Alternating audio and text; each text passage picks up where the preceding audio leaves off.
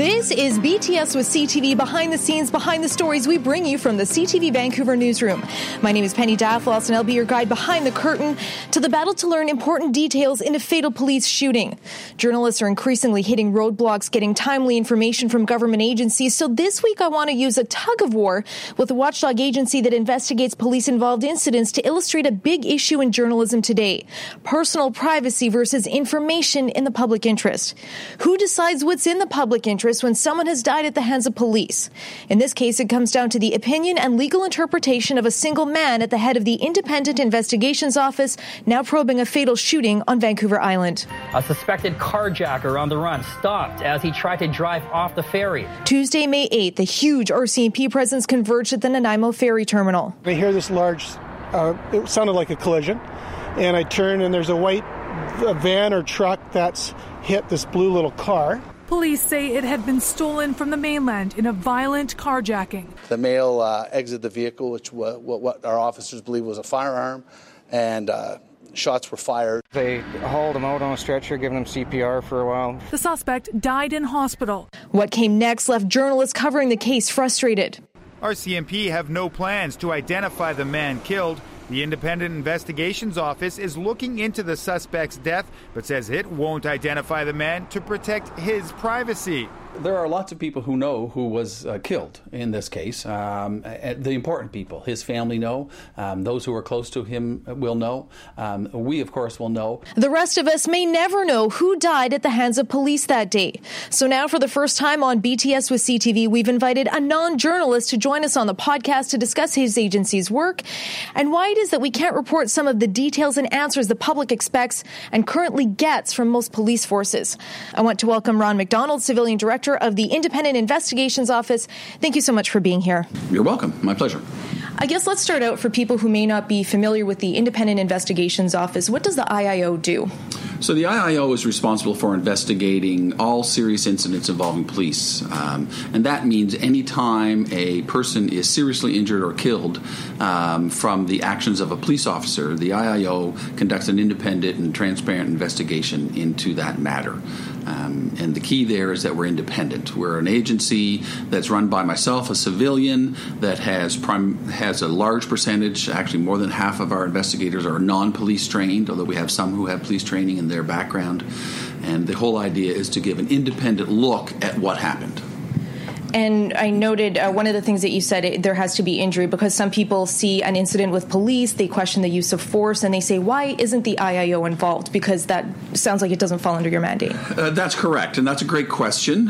So our mandate starts, it's defined by the injury. So it has to be a serious injury or death, and serious injury is something that is quite significant, something that will cause permanent loss of mobility of a limb or part of the body, or serious disfigurement. So even sometimes when bones are broken, we still doesn't meet our mandate. So it's a fairly high standard. And that's our current mandate. It is possible, and on a few occasions over the last 5 or 6 years, we have been directed into matters that don't involve serious injury, but that has to be a direction from the Director of Policing Services. That happens on occasion, not that often. Now, the reason that I'm having you on the pod is because we had a discussion a couple months ago, because in May, a man was shot and killed by RCMP at the Nanaimo ferry terminal. Your office took over conduct of the investigation because it was a fatality falling under your mandate. And we didn't get a lot of information like the victim's name. And that was something that is something that the journalists aren't used to, because usually we get an identity on this. Why didn't we get the name of the victim in that case? Well, first of all, that's the normal standard for the IIO. The IIO has never release the names of deceased in cases such as this. So that's normal. There have been circumstances in the past in BC, as I understand it, where the coroner's office did release names of deceased persons. However, they have changed their policy.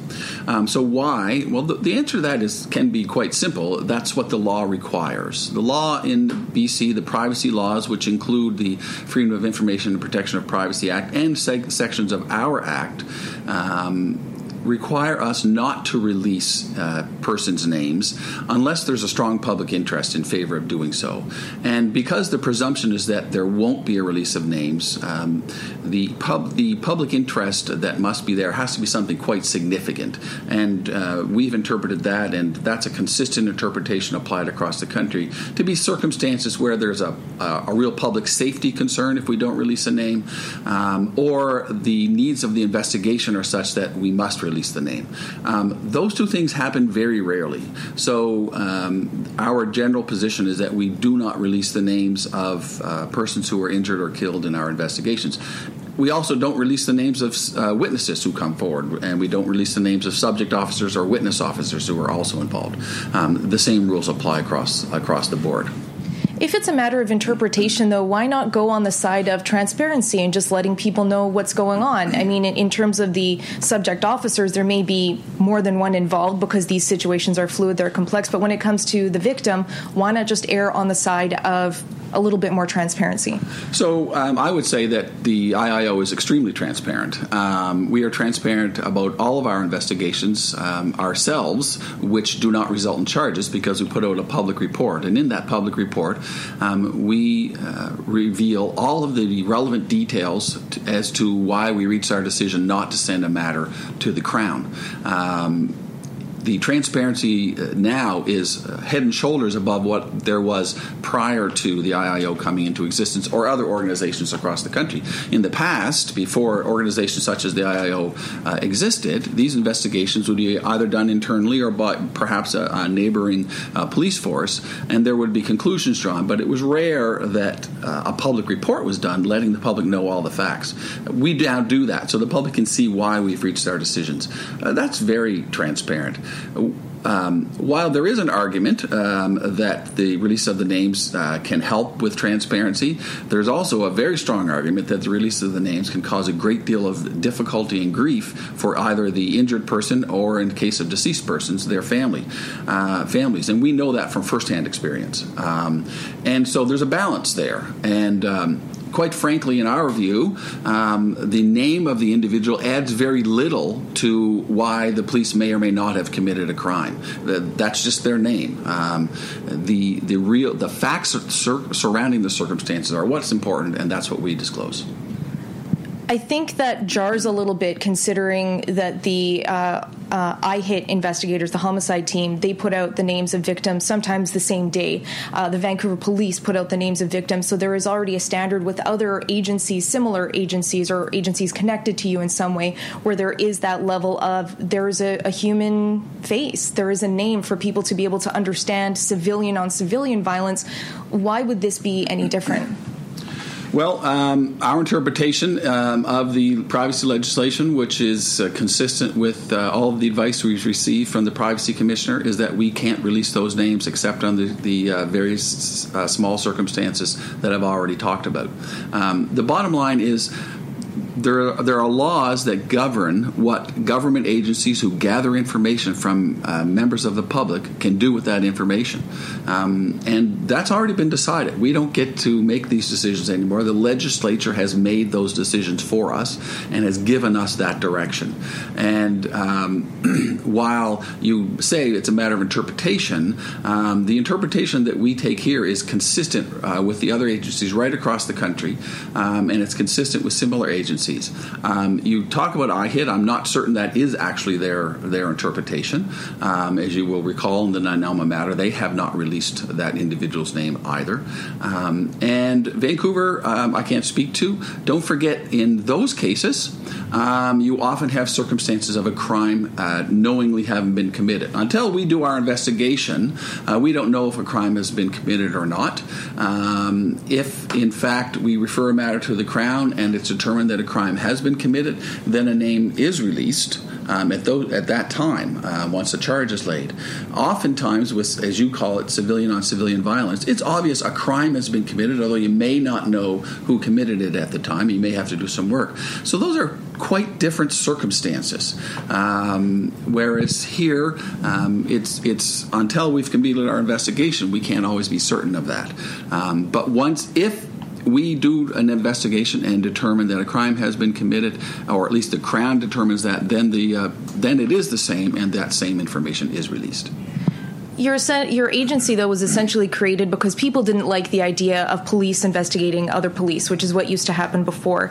And the idea was that there would be, you'd be arm's length and there'd be a lot of trust there. And I think just the idea that people are being kept in the dark about a bunch of details, I don't know that that goes a long way towards seeming like things are being done differently and more transparent and in a more trustworthy way when you won't even release the name. Well, I hate to interrupt, but you just made a comment that isn't true. People are not being kept in the dark about a bunch of details. As I already said, we disclose all of the relevant details of our investigations at the conclusion, either with our own report where we don't where we don't recommend charges, or the Crown does it where they find that charges shouldn't be laid. So it's not the case that a bunch of details are not released. That's a very strong exception to that comment. The only thing that's not released are the names of the people involved. And as I said, the name of a person really doesn't impact at all the way the conclusion is released. And I must also stress something else. While I hear a lot from media persons about the importance, how important this is, we do not hear this from anyone else. In fact, to the contrary, except for a few rare exceptions, affected persons and their families and witnesses are very glad their names are not out there for people to see and people to be aware of. So while I continually hear this from members of the media, with respect, that is not our experience. As journalists, we know that people are faced with a lot of information. There's a lot of things going on in people's lives. So when we are reporting on stories, we try to give something for people to connect with. And I'm thinking of a couple of reports from the Ministry of Children and Family Development. I'm thinking the Page Report, a young woman in the downtown east side, legally blind, in and out of the system, fell through the cracks, she died. I'm thinking Alex Gervais, who had lived a horrible life. And I think the reason that people cared about those stories is because they knew the people. So as journalists, it's not just about somebody went here, somebody went there. It is about a human with a family and with a backstory. So when I'm asking for information, I'm trying to make our viewers connect with people. This is somebody who died, somebody who had a family. So that's where I'm coming from. It's not a matter of, fighting you for information or anything like that. It's a matter of humanizing a story where somebody has died in unusual circumstances. Okay, so you're talking about two different things again. You're talking about you doing your job, and by all means, if you're able to find out the identity of an individual, if you think that's important for your story, then you use that. We are bound by the law. And I can't say that strongly enough. But you said it's up to interpretation. No, it's not. The interpretation is quite clear. The Act says that we shouldn't release these names unless it's in the public interests. What you're saying is that we should routinely release the names in all of these cases. It's quite clear that the Act does not intend for us to routinely release these names. So I have no doubt, and in fact, as I said, I've taken advice from the Privacy Commissioner's Office on this, and they continually stress this point. There is no doubt, but the law does not allow us to release these names. We're a government organization. We're covered by certain laws. You are talking about a decision that has points on both sides of it, and in our society, we have a way to resolve a dispute such as that, and in this case, that's been done by legislation. So the legislation is very clear that routinely we are not allowed to release names. So the media routinely asks us to release them. The law does not allow us to do that. So you're... And the flip side of that is if the media believes that it is important for people to understand the name of the individual, for example, who was shot in Nanaimo, by all means, go out and do some work and find that name out. We're just not allowed to tell it to you. And again, I will stress, I heartily disagree that the name itself plays much of a role in the public understanding what happened. Knowing that person's name will provide little additional detail to the detail that's relevant in what we do, and that is determining whether or not the police have committed a crime. But who determines what's in the public interest, though?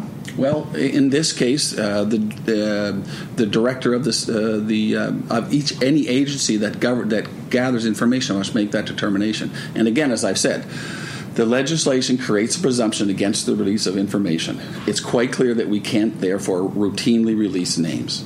Therefore, it can only be in exceptional circumstances.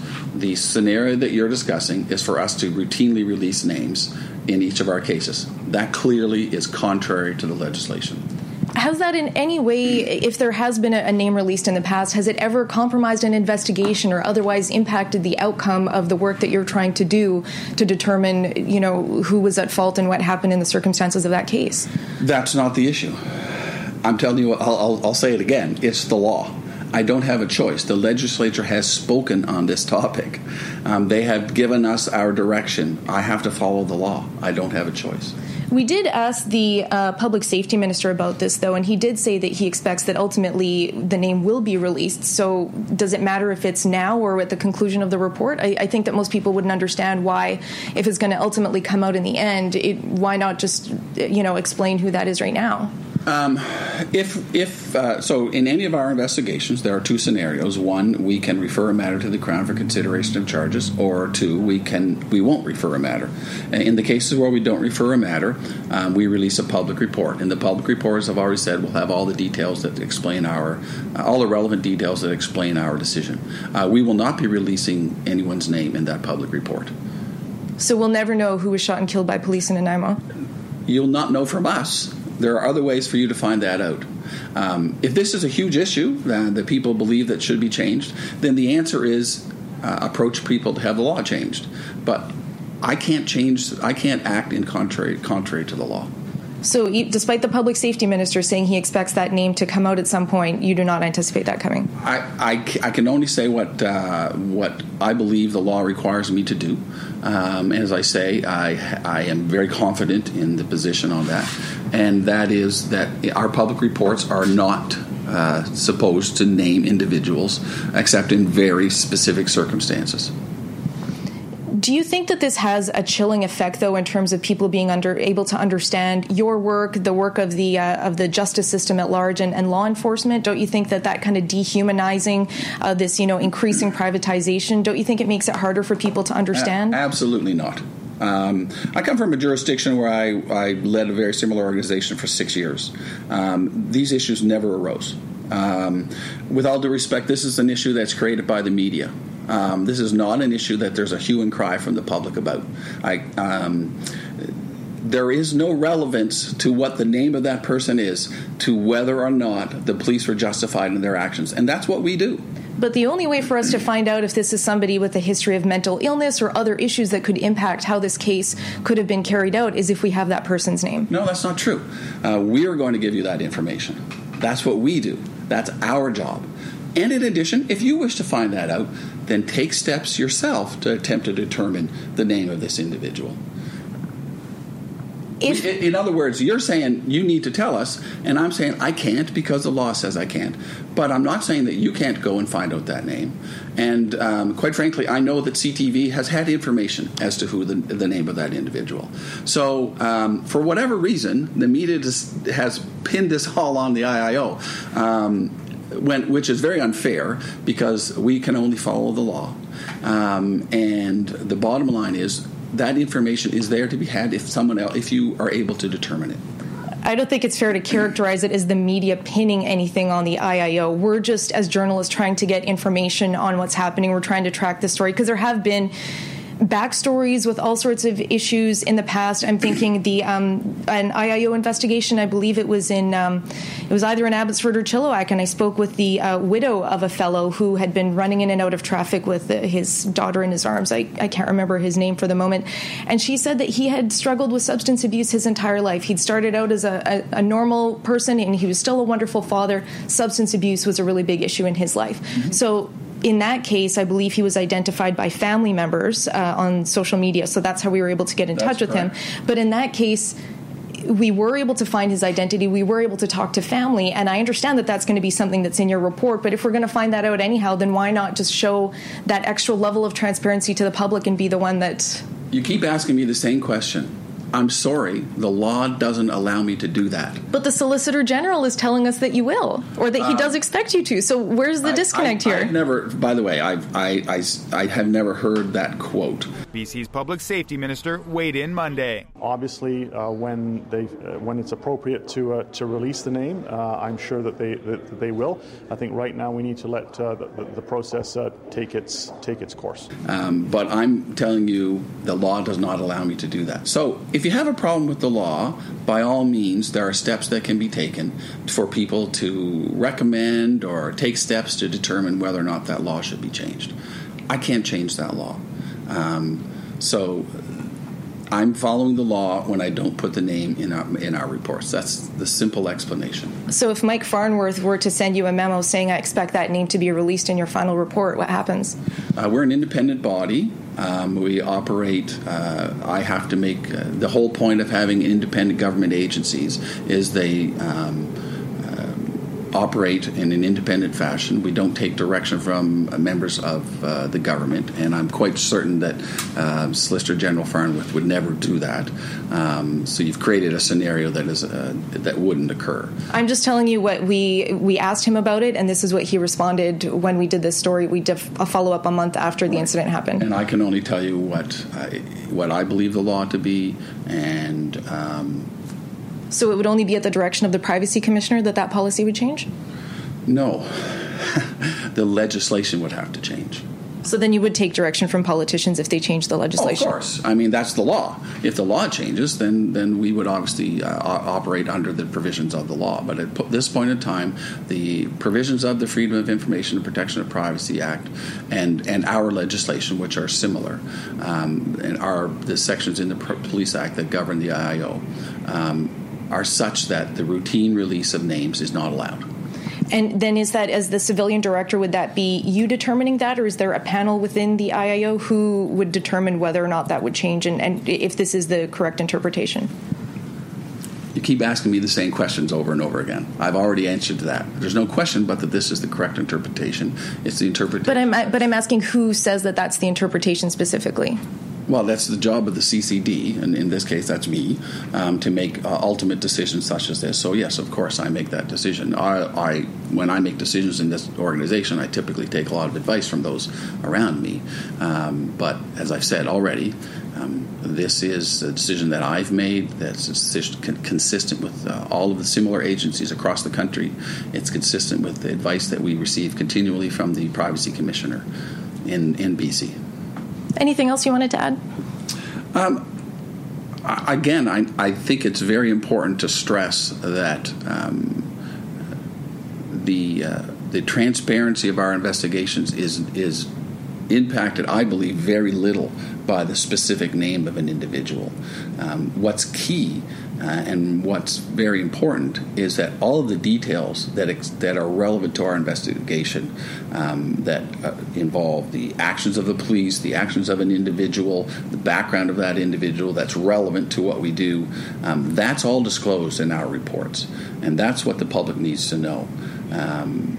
The people who know this person, they know who he is. We, of course, know who he is, and therefore we're able to obtain the necessary information that helps tell us understand what happened. By putting that name out in the public, what it does do is it creates a great deal of stress and anxiety, often, in fact, from what we understand, most cases for families and for affected persons. You have to remember that our cases arise statutorily. In other words, we don't do investigations because there's an allegation of wrongdoing. We do investigations because the actions of a police officer have led to a serious injury or death, whether or not there is any allegation of wrongdoing.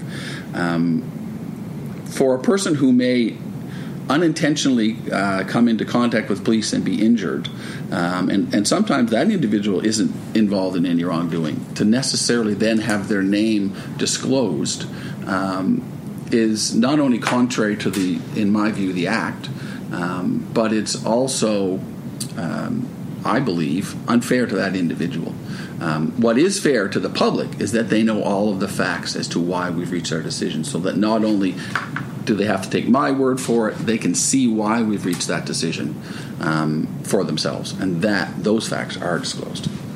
So I'm hearing then that what people should take from this is that your compassion for the victims' families is superseding the public interest in having full disclosure of everything you're able to give us. Absolutely not. That is not what I'm saying. I've got to repeat myself again. I'm saying the reason we make these decisions is because that's what the law tells us to do. The legislature has made these decisions already. That's really the... I start it that way, and I'll end that way. This is the law of British Columbia and the other provinces of Canada, is why we make these decisions. Thank you so much for being on BTS with CTV. Okay, you're welcome. I also want to thank Adam Lee for his support with archival audio this week, and thank you for joining us on BTS with CTV. Is there a topic you'd like us to cover on a future podcast? Email me, bts@ctv.ca, and if you like what you heard, please subscribe for more insights, tidbits, and the stories behind the stories. I'm Penny Daflos.